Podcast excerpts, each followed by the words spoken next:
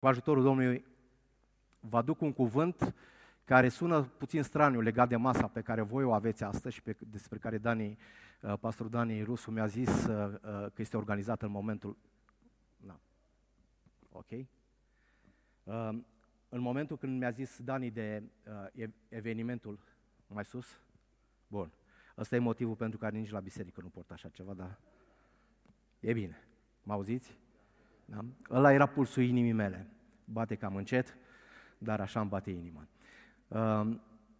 În momentul când mi-a zis de, de eveniment, eu deja eram chiar cu laptopul în, în față, pregăteam mesajul, titlul era pus și uh, m-am, m-am abținut să nu mă bufunească râsul, pentru că mi-a zis avem o masă după. Și titlul mesajului meu pentru voi astăzi este Au mâncat cu toții și s-au săturat. Au mâncat cu toții. Cred că este un mesaj proclamativ care va trezi credință, să ne asigurăm cu toții că vom termina uh, și uh, vom termina fiind săturați. Au mâncat cu toții și s-au săturat. Pasajul din care m-am inspirat este din Luca, capitolul 9, începând și voi citi cele două versete, versetul 16 și 17. Cuvântul Domnului spune așa, Iisus a luat cele cinci pâini și cei doi pești și a ridicat ochii spre cer, le-a binecuvântat, apoi le-a frânt și le-a dat ucenicilor să le împartă norodului. Au mâncat toți și s-au săturat și au ridicat 12 coșuri pline cu firimiturile rămase. Duh Sfânt al lui Dumnezeu, Tu ești Duhul adevărului, Tu ești Cel care ne călăuzește în tot adevărul, Tu ești Cel care îl glorifici pe Isus și pe Tatăl în mijlocul nostru. De aceea te chem să cobor peste noi toți, peste mine. Chemăm prezența Ta, manifestarea puterii Tale în mijlocul nostru. Și fă ca mana cerească, pâinea cea de toate zilele pe care Tu ai pregătit-o pentru noi astăzi, să fie împărțită fiecare dintre noi. Pentru fiecare context, pentru fiecare viață, pentru fiecare familie, pentru fiecare slujire, pentru fiecare lider. Mă rog ca Tu, Duhul Sfânt, să vorbești în mod specific pentru momentul la care ei se află. În numele Domnului Iisus m-am rugat. Amin.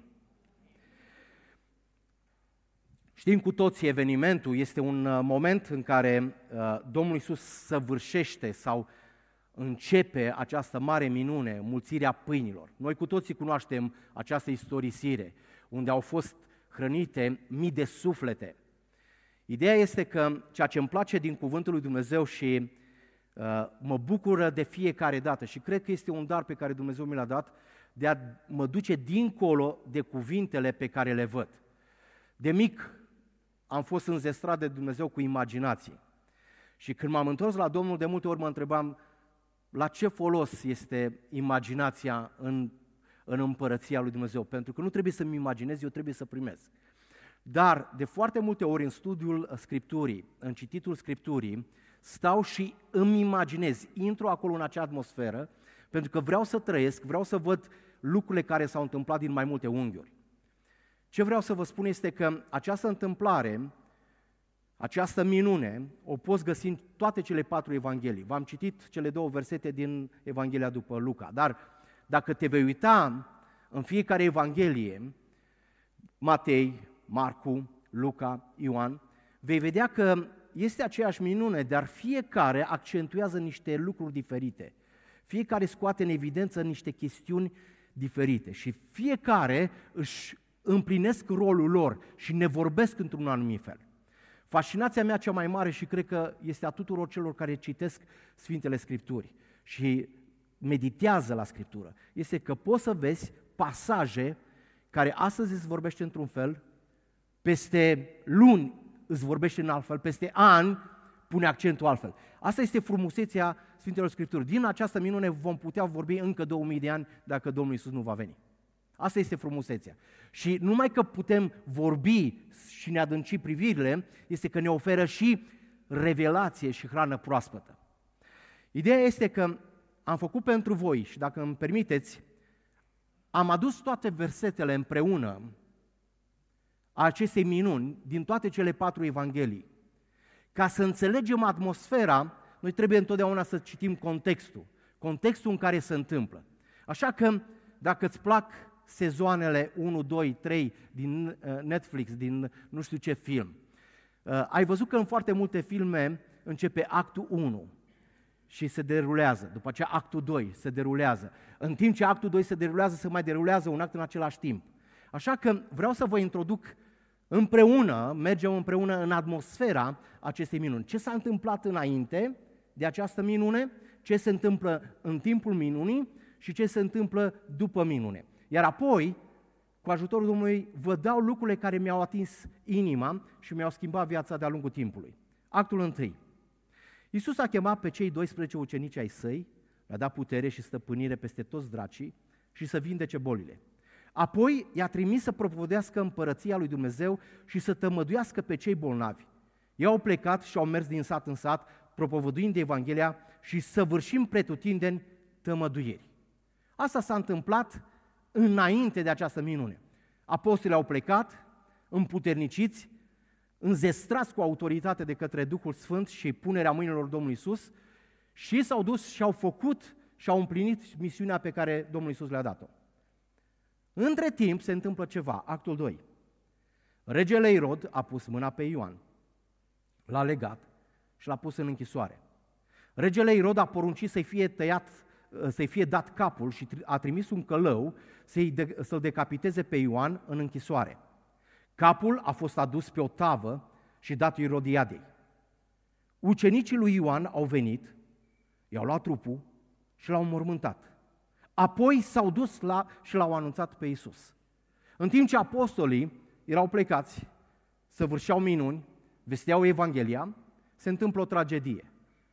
Știm că Ioan Botezătorul, pe, pe lângă faptul că era cel care umbla în puterea lui Ilie și pregătea o cale Domnului, știm că era și rudă.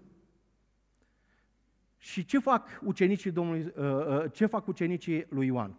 Îl îngroapă pe Ioan și se duc între timp la Domnul Isus să-i dea vestea. Actul 3. Când a auzit acestea, Isus a retras de acolo într-o barcă, spre un loc pustiu, ca să fie doar al lui, să stea el singur. În, acest, în acel moment, în acel moment, apostolii s-au întors și au istorisit lui Isus tot ce făcuseră. El i-a luat cu sine și s-a dus la o parte, lângă o cetate numită Betsaida.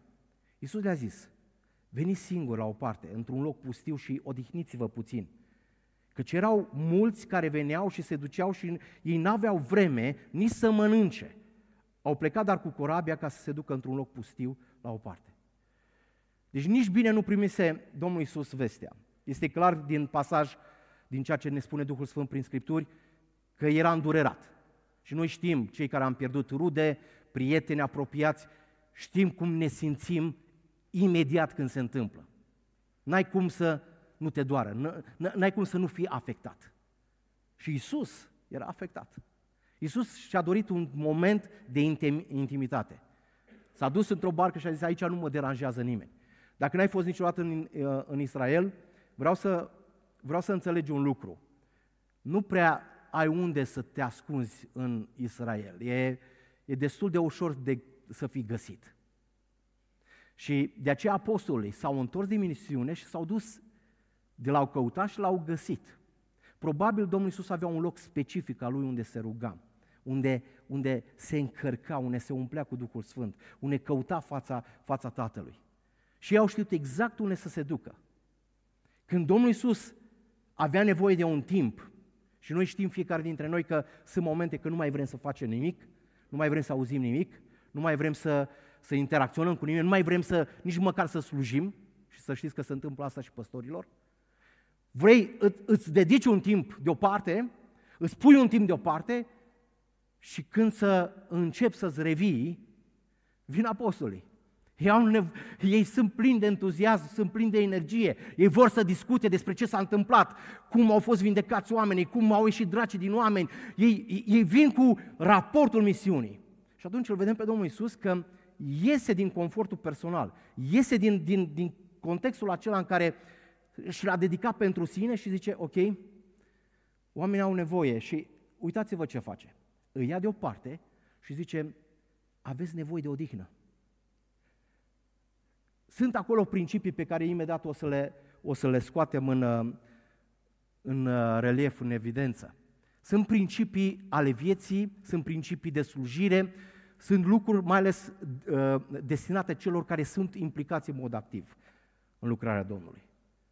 După orice victorie, ia-ți timp de celebrarea victoriei, ia-ți timp de odihnă. Pentru că vor veni alte bătălii, vor veni alte războaie. Actul 4.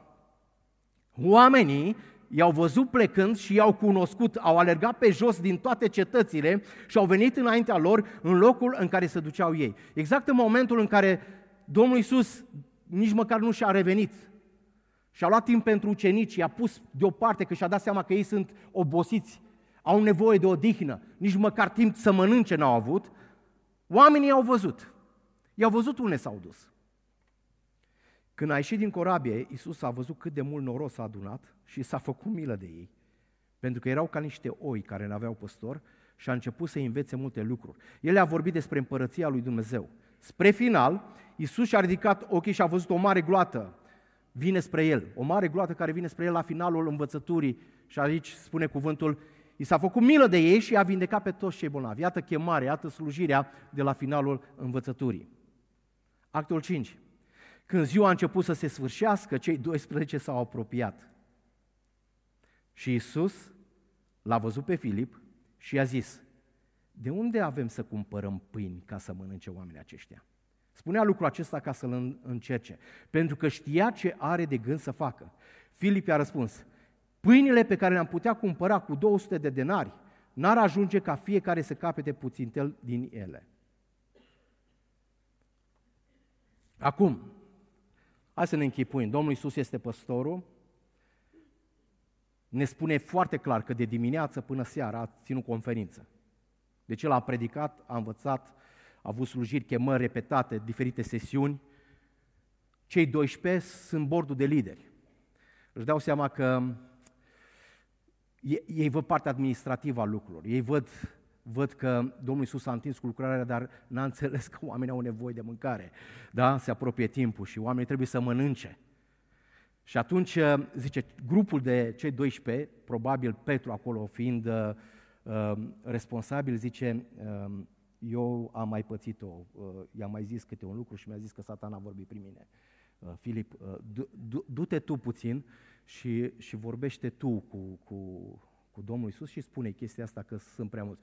Și uh, Filip zice, dar de ce mă trimis pe mine? Du-te că ești mai diplomat. Probabil și-o încasase cel mai puțin. Și atunci Filip își frământă mâinile și Domnul Isus îl vede și pentru că știa ce se întâmplă.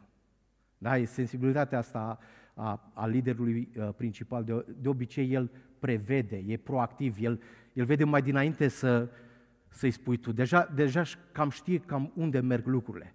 Și îl provoacă. De unde avem să cumpărăm pâini să mănânce oamenii aceștia?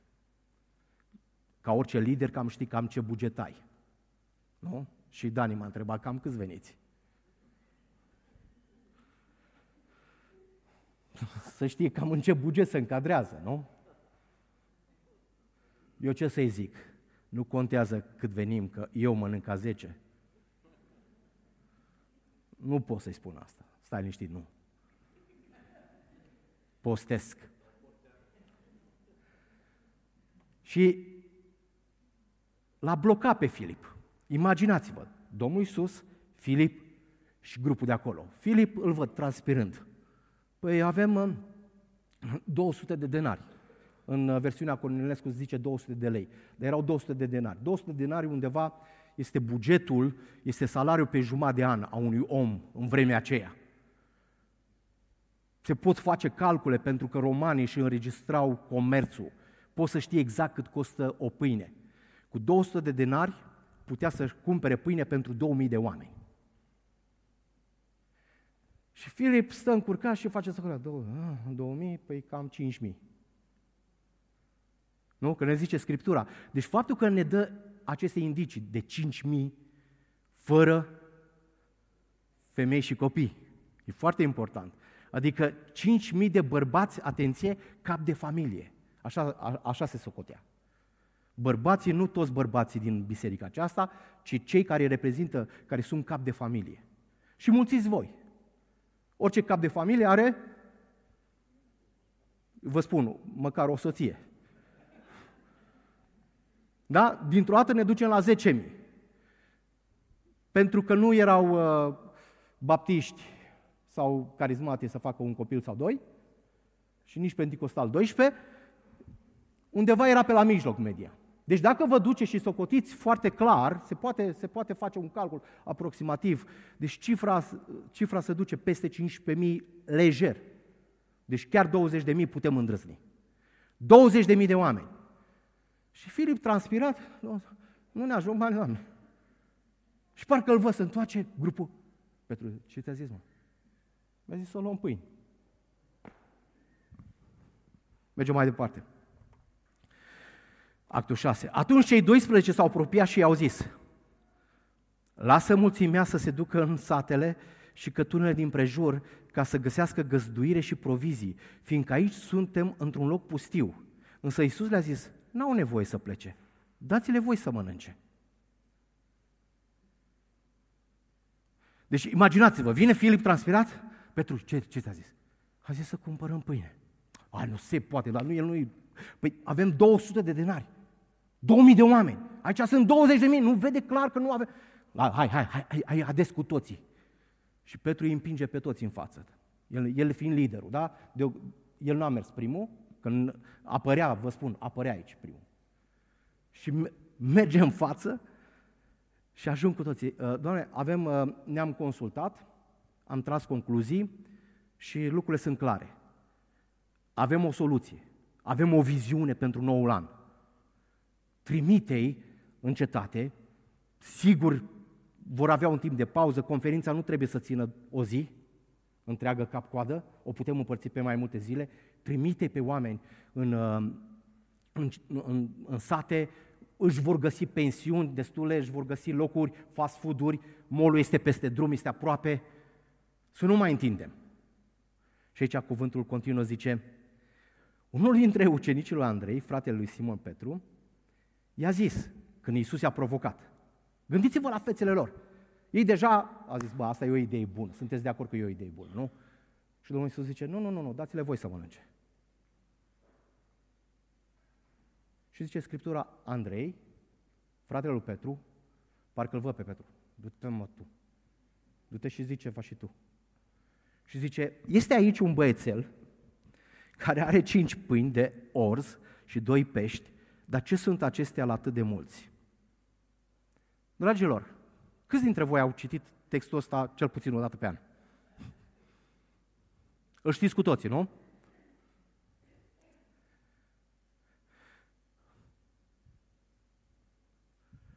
În 20 de mii de oameni, ă, ați înțeles că erau nemâncați, nu? Așa spune, au venit din misiune, erau nemâncați, Iisus a vrut să-i ia deoparte, să se odihnească, să mănânce, da? Asta este imaginea. Ei erau nemâncați. Ca unii dintre voi care nu mâncați dimineața. Știți că e friptura, te uiți la ceas, zici, mama mia. Deci 35 de minute, Dani predică, 55, Adi. Ne-a terminat.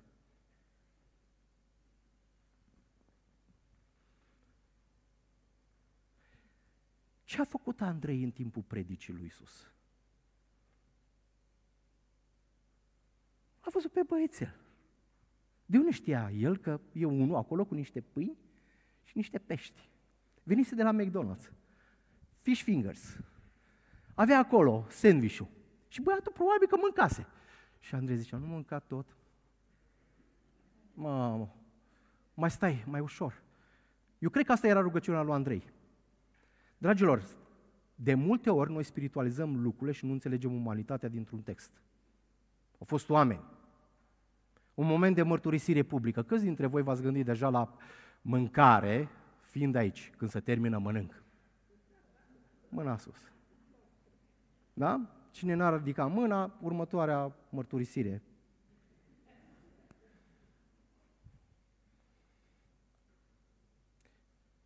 nemâncat, stă acolo și din mulțimea de 20 de mii de oameni, el vede unul care cinci pâini și doi pești. Deci știa clar, cinci pâini și doi pești. Poate într-o pauză la conferința Domnului Isus s-a dus și de, de unde ai luat? A, a fost ofertă. Uh-huh. Cât și cum? Două meniuri.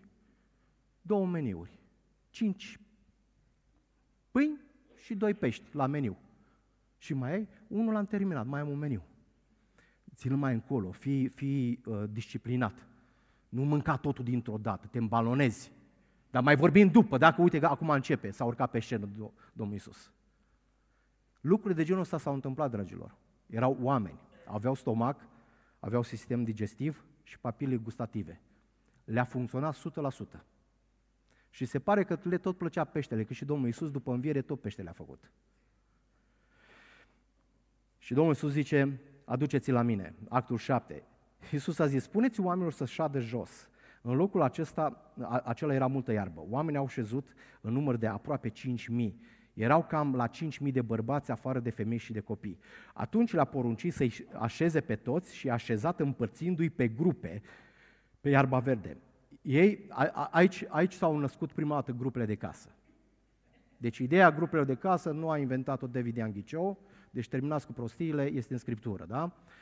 Și primul picnic nu l-a inventat Centrul Creștin Brașov cu biserica, da? Deci a fost iarăși din nou aici. Deci ne zice clar, era iarbă, nu era uh, pensiune, nu era nimic. Deci avem voie, da? Domnul Iisus a, da, da, zice, atunci le-a poruncit.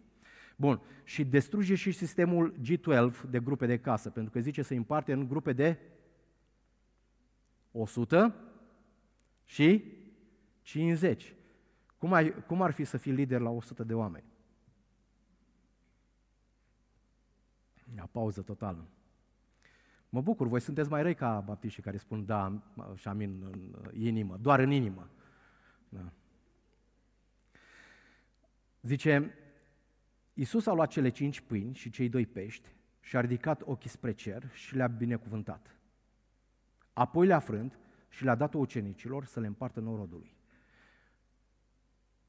Știți un lucru, și când am auzit asta prima oară, m-a, m-a șocat atât de, de, de tare și am, am stat și am citit și am zis, da mă, niciodată n-am văzut lucrul ăsta.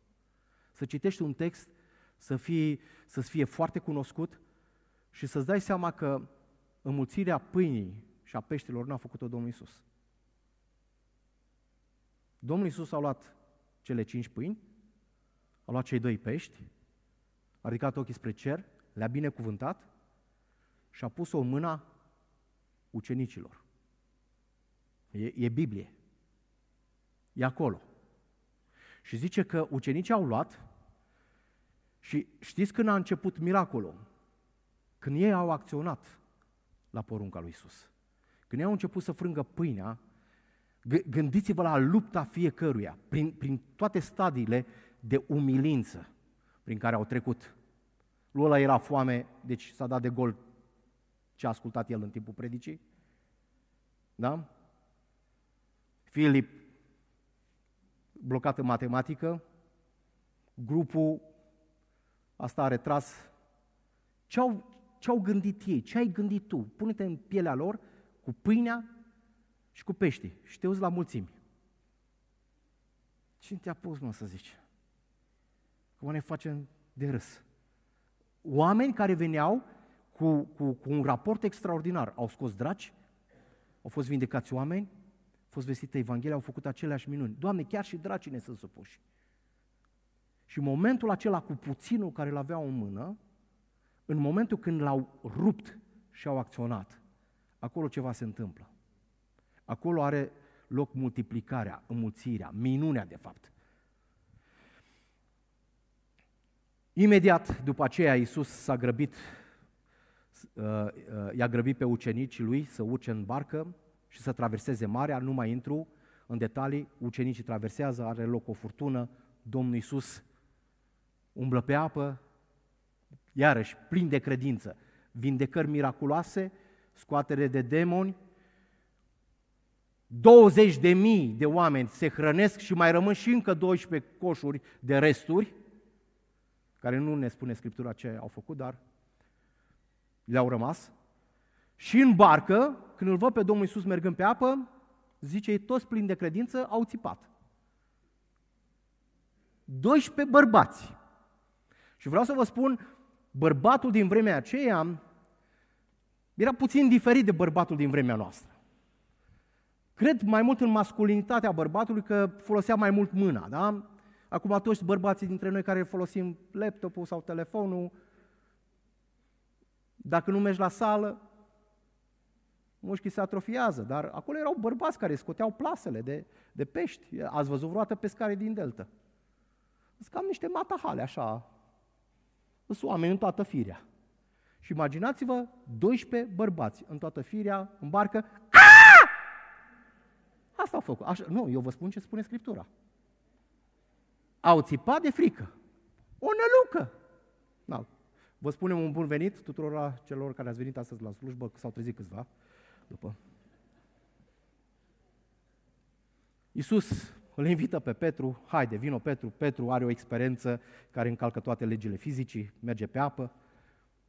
În sfârșit ajung pe malul celălalt și în actul 10, ca să încheiem cu istorisirea asta, în actul 10, toată groata, ne spune, și ceilalți locuitori care au auzit tot ce s-a întâmplat, au urmărit, au văzut că ucenicii au plecat într-o direcție, Domnul nu era cu ei și du-te și caute cu bărcile.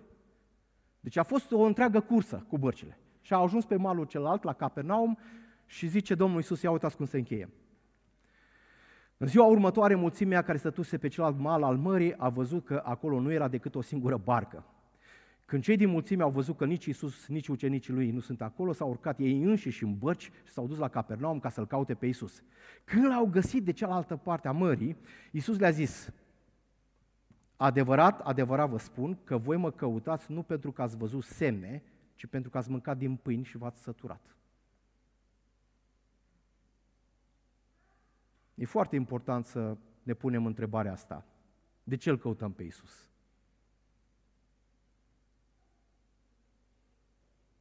Adevărat, adevărat vă spun că cel ce crede în mine are viață veșnică. Eu sunt pâinea vieții. Eu sunt pâinea vie care s-a coborât din cer. Dacă mănâncă cineva din această pâine, va trăi în veci. Și pâinea pe care o, vo- o voi da eu pentru viața lumii este trupul meu. Dragilor, întreb secretara câte minute mai am? Mai am? Aha, nici la jumate n-am ajuns. E bine. Din, pe cât v-a ajutat contextul acesta mai larg? Început, evenimente paralele, desfășurarea lucrurilor și după aceea finalul. Pe cât v-a ajutat dintr-o dată să vedeți puțin o perspectivă diferită? Puteți ridica mâna sus, că eu știu că se dă voie, că de obicei cu mâinile amândouă sunteți împinși de echipa de închinare, dar eu vă cer doar o mână. Dragilor, principiul 1 care l-am învățat și cu care începe toată narațiunea asta pe care am dat-o. Gândiți-vă la Domnul Isus, îi cheamă pe ucenici, își pune mâinile peste ei și îi trimite în slujire, plin de entuziasm. Sunt aici oameni pe care eu îi cunosc de mai bine de 22 de ani. Sunt oameni care sunt implicați de ani de zile în slujire. Câți dintre voi, după ani de zile în slujire, vă dați seama și puteți să spuneți concluzia mea, că lucrurile arată total diferit decât l-ați visat voi vreodată, în sensul negativ. Eu pot să spun asta. Eu personal, dacă știam ce mă așteaptă în slujire, eu nu alegeam slujirea. De aceea Domnul nu ne spune la nimeni nimic, ne spune doar să mergem să vestim Evanghelia. Surprizele vin pe rând. Nimeni nu ne spune că atunci când începe o lucrare, fai, toate promisiunile care le-ai primit înainte să încep lucrarea se duc pe apa sâmbete, că mănăstirea e cea mai aproape de noi, se duc și nu mai, uh, nu mai le ai. Și ce faci atunci? Așa că primul principiu, există un preț de plătit când îl slujești pe Dumnezeu. Și pentru cei care slujesc de ani de zile și pentru cei care ați început și pentru voi care visați la slujire, există un preț. Și dacă nu înțelegi că slujirea are un preț, pentru că noi trebuie să înțelegem pentru foarte mulți oameni și am întâlnit astfel de aspecte, slujirea este o sursă de câștig. Asta ne spune Scriptura. Să nu slujești pe Domnul dintr-un câștig mărșav. Și sunt ocazii, sunt posibilități, sunt oferte prin care să poți să faci asta. Trebuie să recunoaștem, asta, asta este lumea.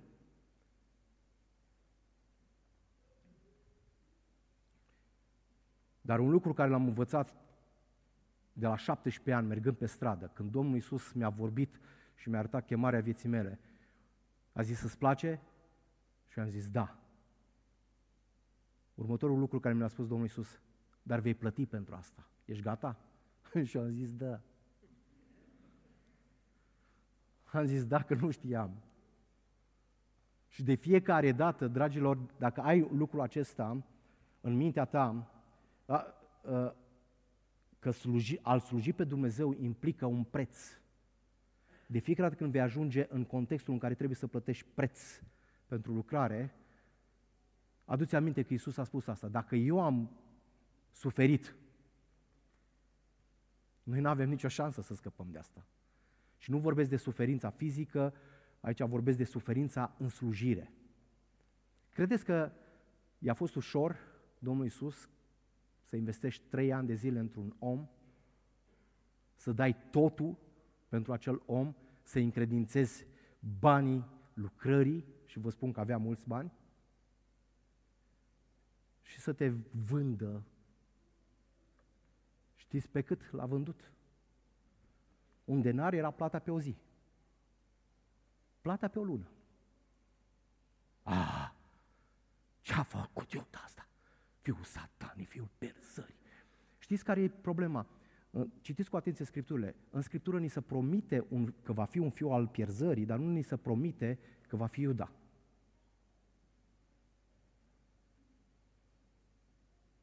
Ați realizat lucrul ăsta vreodată? În sensul că testul este pentru fiecare. Testul a fost pentru fiecare. Și Petru putea să spună, a mai jignit? ai zis că satan a vorbit prin mine? Și pleacă. Să stai cu Isus, am învățat un lucru după 30 de ani de implicare activă, am învățat un lucru. Să stai cu Domnul Isus nu e foarte comod. Și asta e iarăși e Scriptura. Domnul Isus când intră în casa unui om îi spune lucrurile care nu le-a făcut. Eu nu aș face asta. Dacă m-a invitat la masă, eu ne spune, băi, hai să spun lucrurile care sunt în neregulă în familia ta și în casa asta. Dar asta a făcut Isus. Și înțelegeți că a nu-ți face chip cioplit este mult mai aproape de noi decât credem. A-ți face chip cioplit este să-ți faci o imagine a lui Dumnezeu, a lui Isus Hristos, alta decât îți spune Scriptura.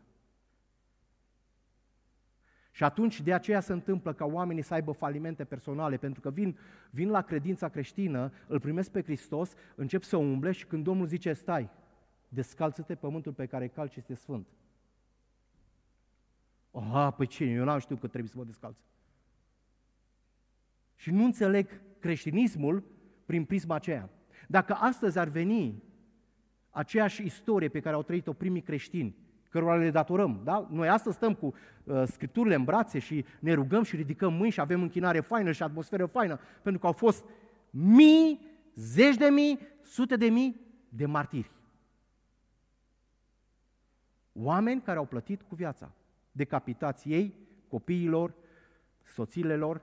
De ce? Pentru că au fost puși să aleagă. Să nu credeți că, să nu credeți că a fost foarte, foarte complicat. Îi aducea în fața unui altar, asta spune istoria, îi aducea în fața unui altar și zicea, uite, aici e statuia cezarului, era un bol în care ardea niște jar și zice, presară puțină tămâie și spune, cezar este domn. Dacă faci asta, asta le spunea creștinilor, dacă faci asta, ai scutire la impozite. Cine nu are afaceri nu știe ce înseamnă. Și oamenii se gândeau, mă, nu mă vede nimeni. Cezar este domn. Li se dădea o hârtie și erau scutiți de, de tot felul de taxe. Să știți că în Imperiul Roman erau mult mai complexe taxele și mult mai grele decât sunt astăzi, astăzi, aici, acum, în țara noastră. Și te ajuta puțin. Cine nu făcea asta, plătea. Astăzi creștinismul tău în ce stă? Creștinismul meu în ce stă? Vă spun un lucru. Confort 100%. Fără să jignesc pe nimeni. Câți dintre noi, cei care suntem astăzi aici, dacă întâlnirea noastră ar trebui să aibă loc într-o peșteră undeva, eu știu câteva peșteri, cei care stau în schei probabil și ei le știu, ne întâlnim în peșteră. Ce anunțuri? Nu mă stresează nici microfonul, nici tehnică, cântam în șoată. Aleluia! Ne așteaptă ea în vale după aceea. Credeți că este imposibil? Ați avut ucrainieni și probabil că îi mai aveți. Cele mai mari biserici din Europa au fost în Ucraina. Nu mai sunt. Când? Într-o lună.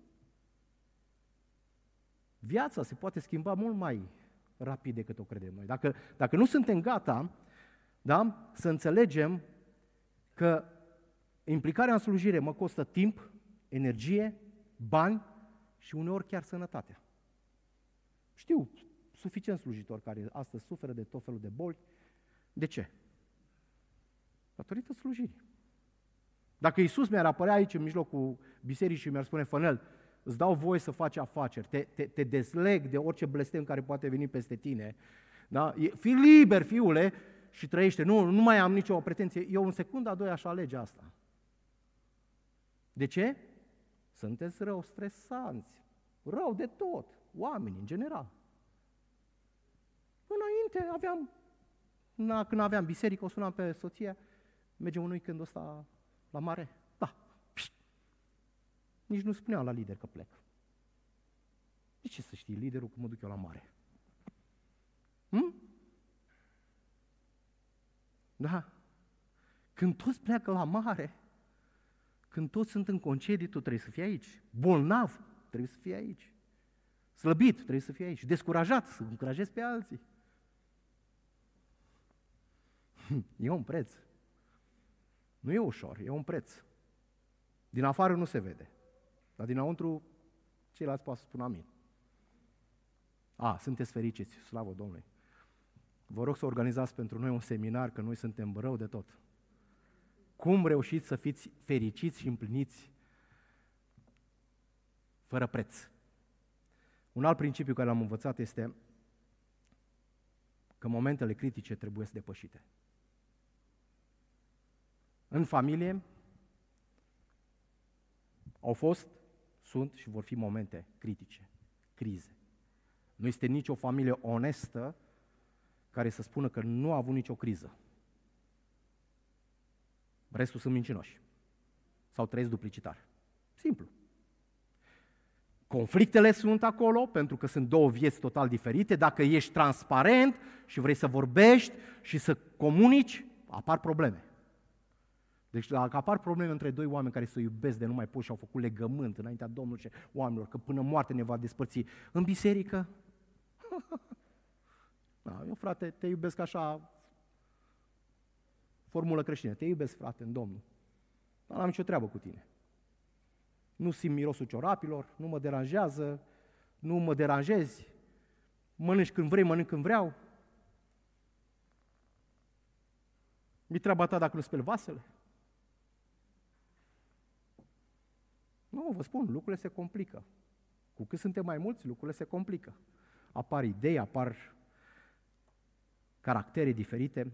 Sunt momente critice în viața de slujire când trebuie să te obligi pe tine însuți să te retragi, să-ți iei timp de alinare, de încurajare, de îmbărbătare, de întărire. Exact ce a făcut Domnul Isus. Dacă Domnul Isus nu a putut altfel, nici tu nu vei reuși. Ești într-o criză? Ești blocat de anumite lucruri din viața ta? Ești jos, ești într-un faliment emoțional, relațional, uh, uh, spiritual sau cum e falimentul tău, ești, nu există altă soluție pentru tine decât să te retragi cu Domnul. Și aici este falimentul bisericii și trupului Hristos. Asta o văd în biserica noastră, asta o văd în viața multor credincioși. Tendința noastră este să te duci să cauți soluții în altă parte și nu de la Domnul. Și nu, mă, nu, nu zic să te duci la Domnul cu hârtie igienică, cu lista, dă-mi aia, fă aia, drăge aia, ă, schimba aia. Nu, nu, du-te și spuneți golul. Doamne, mă simt golit. Pentru că El este pâinea, nu orice pâine, este pâinea vieții, mănâncă din pâinea asta. Și creștinismul a pierdut de-a lungul timpului, și văd asta în tot felul de contexte, au pierdut esența, relația mea cu Domnul, personală. Și întreb pe oameni, vă spun lucrurile astea, nu le spun din auzite, vorbesc cu oameni, cum arată relația ta cu Domnul? Creștin de nu știu câți ani. Știi că pe Domnul nu-l interesează activismul tău. Știi că vor fi oameni care au făcut N lucruri, au scos demoni, au, au prorocit în numele Lui, au... și Domnul Iisus le spune, nu vă cunosc. Și acolo cunoașterea, nu vorbesc de o cunoaștere, precunoaștere și multe alte lucruri de genul. Vorbesc de o intimitate. Am învățat lucrul ăsta pentru că e comparație. Zice, precum Hristos, precum Hristos este capul bisericii, la fel este și bărbatul capul femeii, da? Și precum este femeia, la fel este și biserica.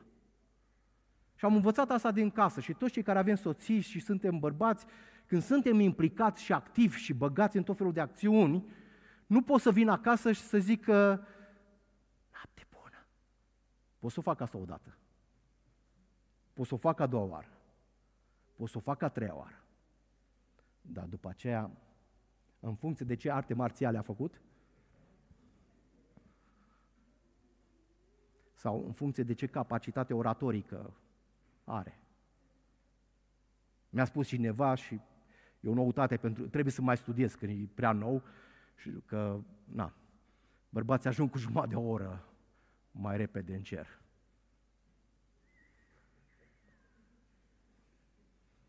Și am zis, ce, de unde ai scos asta? Și mi-a dat și versetul, zice că când Domnul Iisus a rupt pe cetea, pentru jumătate de oră a fost liniște în cer. Și atunci am realizat, zic, na, dragilor, nu, nu merge, nu poate funcționa. Cât de mult ai iubit soția și cât de mulți bani aduci acasă și cât de mari miracole și lucrări faci, dacă relația este șubredă, e ceva disfuncțional. Ea are nevoie de tine și îți spun eu că și tu ai nevoie de ea. Și a, asta este imaginea lui Hristos și a bisericii. A Domnului Isus și a mea și a ta. Dacă e să o raportăm, ce vrea Domnul? Acțiuni sunt bune. Dar când uităm de cel care ne-a trimis, e o problemă. Un alt principiu, hrana sufletul tău să nu fie oamenii. Hrana sufletul tău să nu fie oamenii. Oamenii din jurul tău sau chiar dintre cei apropiați niciodată nu vor înțelege, niciodată nu vor înțelege exact cu ce te confrunți tu. Unii în care te bazezi te vor părăsi exact când ți-e lumea cea mai dragă. Alt, tu te vei confrunta cu cea mai mare criză a vieții tale și oamenii au nevoie să-ți dea raporturi. Nu că asta s-a întâmplat. Iisus era acolo, vă dați seama, copilărit cu Ioan. Cei din generația mea știți cu karma, nu? Când zicea de uh, acest cântăreț Karma zicea de Domnul Iisus că se juca în copilărie cu, cu, uh, cu Ioan Botezătorul. Și în tot timpul Ioan Botezătorul era ofticat că uh, tot timpul rolul, uh, rolul pe care îl lua uh, Domnul Iisus în joacă era Moise și lui tot timpul îi rămânea faraon. Da. Nu știți, nu? Nu știi cineva? Știți, știți careva? Mai puneți karma, că cel puțin la Royal Rangers, de acolo, de acolo am primit. Mai, mai puneți karma, că un asemenea artist cam nu prea s-a mai născut după ce a plecat. Și am observat lucrul acesta. Domnul Iisus, trist, îndurerat, pentru că a avut acea calitate de om 100% și ucenicii ei vor, nu îi interesează că ți-a murit ruda. Nu? Vi s-a întâmplat și dacă nu vi s-a întâmplat, sigur vi se întâmplă că ăsta e cursul vieții, în aceeași săptămână, la diferență de două zile, să ai mormântare și nuntă. Ce faci? Vorbesc ca lider, ca pastor. Și e, e, te, te doare și nu te poți duce Să-i pui pe cei doi în față și să ziceți, o alegi? Da.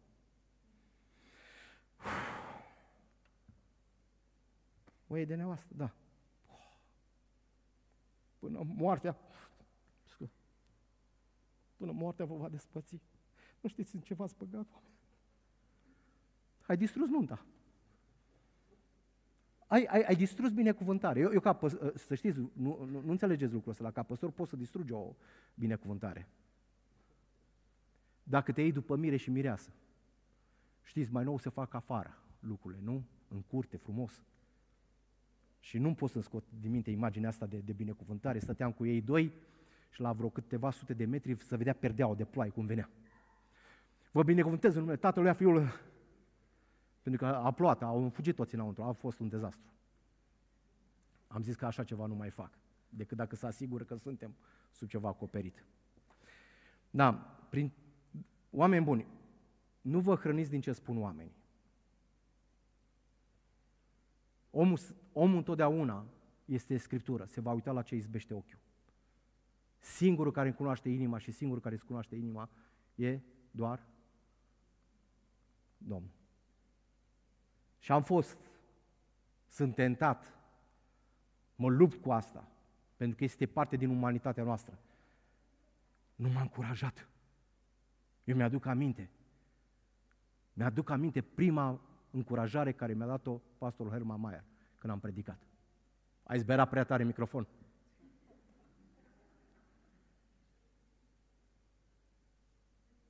Nu, a fost adevărat, ce să zic, na. Dar puteam să mă blochez acolo să zic, n-a văzut în mine chemarea, n-a văzut.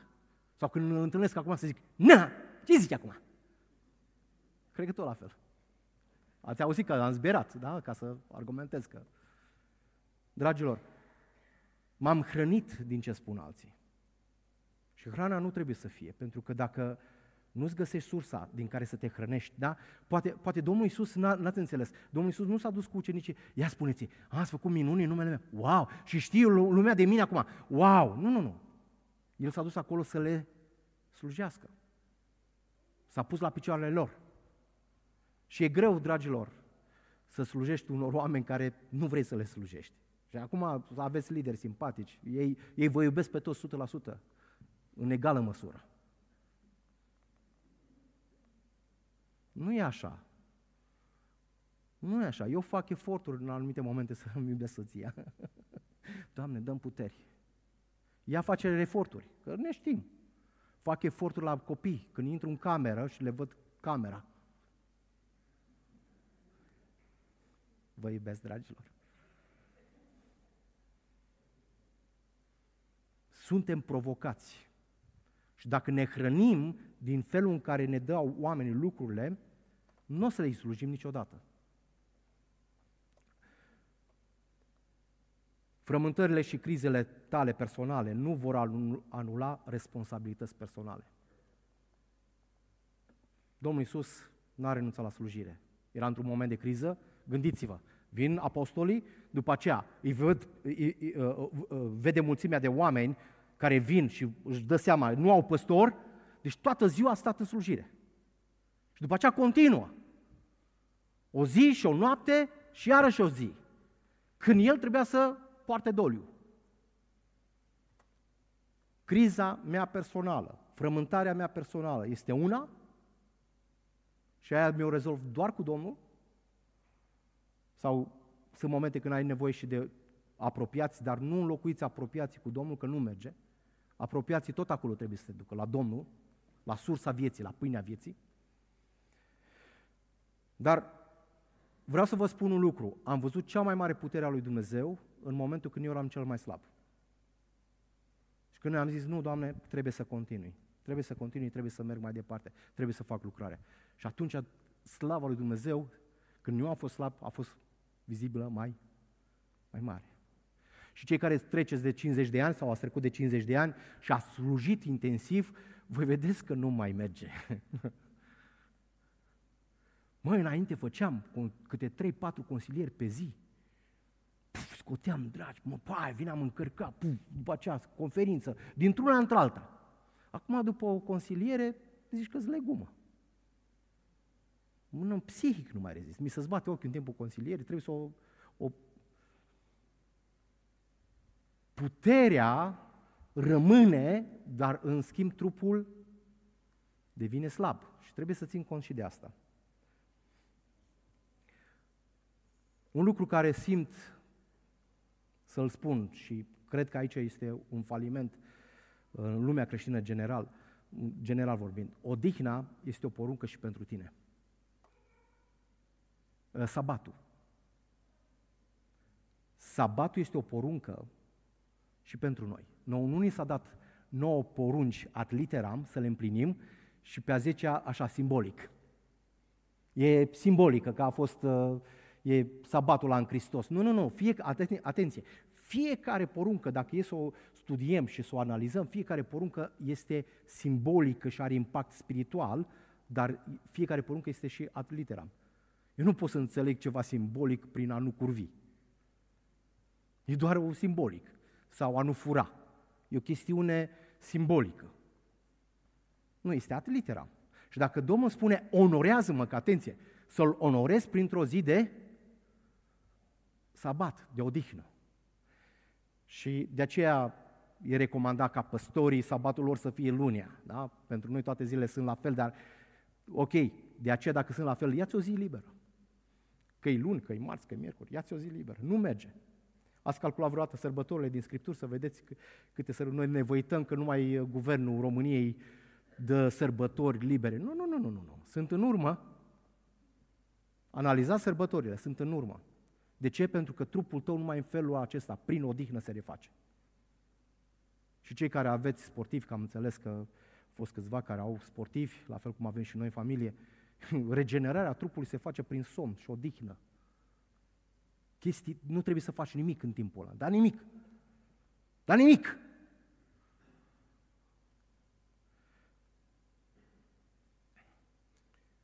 Nu poți să slujești mai departe dacă nu ai acest principiu. Privește pe oameni prin ochii lui Dumnezeu.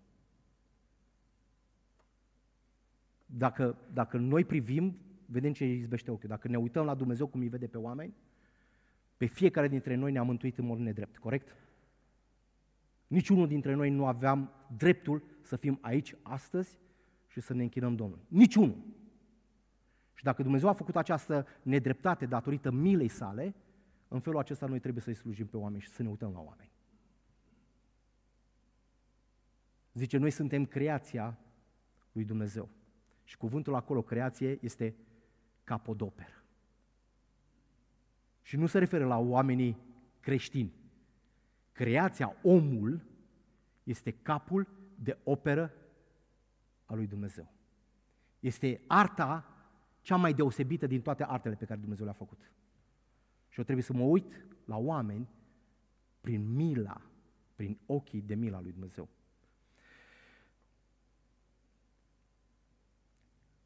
Și ajung la ultimele principii, că timpul mi s-a scurs.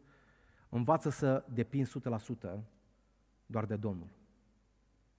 Nu te baza pe banii care e în buzunar, pe cei 200 de denari, nu te baza pe pâinile, cele cinci pâini din uh, Happy Meal-ul copilului, nu te baza pe lucruri care le ai în mână. Niciodată lucrarea Domnului, niciodată în viața asta, umblarea cu, uh, cu Domnul adevărată, autentică, nu se bazează pe ceea ce tu poți să, să faci.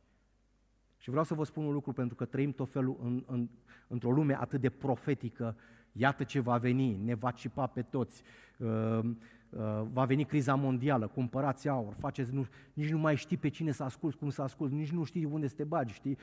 Varianta cea mai bună este să-ți faci o chestie așa, să ne luăm cu toții de pe acum. Unde să ne îngropăm și să mai respirăm pe, pe afară, nu? Dragilor, indiferent cum va fi lumea aceasta, noi trebuie să înțelegem că poporul lui Dumnezeu este poporul lui Dumnezeu și Dumnezeu își, își poartă de grijă poporul său. Și în toată istoria, în toate cele două războaie mondiale și în orice parte a istoriei, când oamenii credincioși au fost alături de Domnul, Dumnezeu le-a purtat de grijă în cele mai dificile momente. Și dacă ar, fi, dacă ar trebui să trecem printr-un deșert, cade bomba atomică și noi suntem în deșert, Dragilor, suntem singura, singura rasă de pe pământul ăsta, poporul Dumnezeu mă refer, suntem singura rasă de pe ă, pământul ăsta care avem promisiuni. În deșert nu ne mai trebuie mol pentru îmbrăcăminte, nu mai ne trebuie Lidl, Auchan, Dumnezeu ne are uh, uh, meniu de restaurant de 5 stele, să mănânci prepeliță, în deșert e ceva. Prăjituri, apă proaspătă din stâncă. Asta, asta s-a întâmplat timp de... Da, și în, în funcție de scatologia care o ai, uh, de înțelegerea vremurilor de pe urmă, că mai trăim noi 50 de ani sau mai mult sau mai puțin, asta nu contează. E garantat că 40 de ani ieșim la liman. Nu va mai fi criza energetică. Stâlpul de, de foc. Încălzirea globală, stâmpul de nor. Și așa putem continua. Depindeți 100% de Domnul. Și am învățat și uh, ce vă spun, ce vă spun uh, uh este vital. Am avut uh, zile trecute în birou la mine un om de afaceri creștin dintr-o biserică tradițională. A venit disperat pentru că a intrat într-o criză financiară și când trăiești așa pe light, când, când, nu, ai, când nu trăiești supranaturalul care îl găsim în această, pild, în această întâmplare, dată ca pildă nouă, că Dumnezeu în, a, în imposibilitate a creat posibil. Din nimic a creat ca 20.000 de oameni să fie hrăniți. Când nu ai această viziune și această perspectivă, vreau să vă spun, mai devreme sau mai târziu, vei merge pe drumul greșite. Că nu mai o viziune corectă te ține de, uh, de Dumnezeu. Și omul ăsta, credincios, disperat, îi vine ispita, un om îi spune, cunosc pe cineva foarte suspus, lucrează cu guvernul României, e medium, intră în transă, ba, ba, ba. Sar peste detalii care nu am voie să le spun, dar se duce, medium intră în transă și începe să îl binecuvânteze, simte fizic, își revine total, wow, wow, wow, wow. Și a venit în birou la mine pentru că era disperat, a auzit că mă rog pentru eliberare și așa mai departe. Zice, nu mai știu ce să fac pentru că zilele trecute m-am trezit noaptea strâns de gât și levitam la jumătate de metru. Baptist. A trăit prima minune din viața lui, dar nu a Domnului. Dragilor, matematica lui Dumnezeu nu este matematica noastră. Economia lui Dumnezeu nu este economia noastră. Resursele lui Dumnezeu nu sunt resursele noastre. Ridicați-vă ochii de la buzunarul vostru, de la mâna voastră, de la contextul vostru, uitați-vă și credeți că Dumnezeu poate, este în stare și vrea să ne dea mai mult. Și se pot întâmpla lucruri. Dacă ne-am, ne-am fi blocat în lucruri materiale nu am mai văzut lucrurile spirituale ce urmau după, mersul pe apă și așa mai departe. Lucruri extraordinare le poți pierde când grăbești, când te duci să cauți cu mâna ta rezolvarea problemelor. Lasă ca Dumnezeu să fie mântuitorul și salvatorul tău, nu mâna ta, nu resursele tale. Isus este pâinea cea de toate zilele. Isus este pâinea vieții. Isus este singura pâine care îți poate sătura sufletul. Mănâncă din ea. Mănâncă din această pâine și viața veșnică, adică viața lui Dumnezeu, va coborâ în tine. Aș dori să vă invit să vă ridicați în picioare cu acordul pastorilor uh, Bisericii Centru Creștin Brașov. Vreau să vă conduc într-un mic moment de slujire. Nu vreau să plec din locul acesta fără ca Dumnezeu să vă împărtășească din ceea ce a pus deoparte, din darurile Lui, din, din binecuvântările Lui. Exact cum spunea Apostol Pavel, din darurile care le am să, să vi le împărtășesc. Dacă ești astăzi în locul acesta și ai nevoie de, de un răspuns concret, de o minune concretă, fie că e vorba de gândurile tale, fie că e vorba de emoțiile tale, fie că e vorba de trupul tău, fie că e vorba de contextul tău. Nu te limita la ce nu ai, ci lasă-L pe Dumnezeu. Pâinea s-a mulțit în mâna ucenicilor. Binecuvântați suntem deja cu toate binecuvântările în locurile cerești, cu tot felul de binecuvântări. Lăsați să vină în viața voastră. Și dacă, dacă chiar ai nevoie de un moment de slujire cu cântecul care îl vom încheia, o să te invit să, să vii aici în față. Și cu ajutorul Domnului o să ne rugăm pentru tine. Și cuvântul spune, Domnul Iisus putea să zică, rugați-vă, cereți și veți fi vindecați. Nu zice, iată semnele care vor osăți pe cei ce vor crede. Își vor pune mâinile și bolnavii se vor face sănătoși. Lăsați ca prezența Duhului Sfânt să vă pătrundă. Lăsați ca prezența Domnului să vină în contextul în care vă aflați. Și dacă sunt lucruri concrete, adu-le înaintea Domnului. Vino aici în față, am înțeles că obișnuiți. Vino aici în față și ne vom ruga concret pentru viața ta. Ne vom ruga concret pentru situația ta. Și Dumnezeu poate să facă mai mult decât cerem sau gândim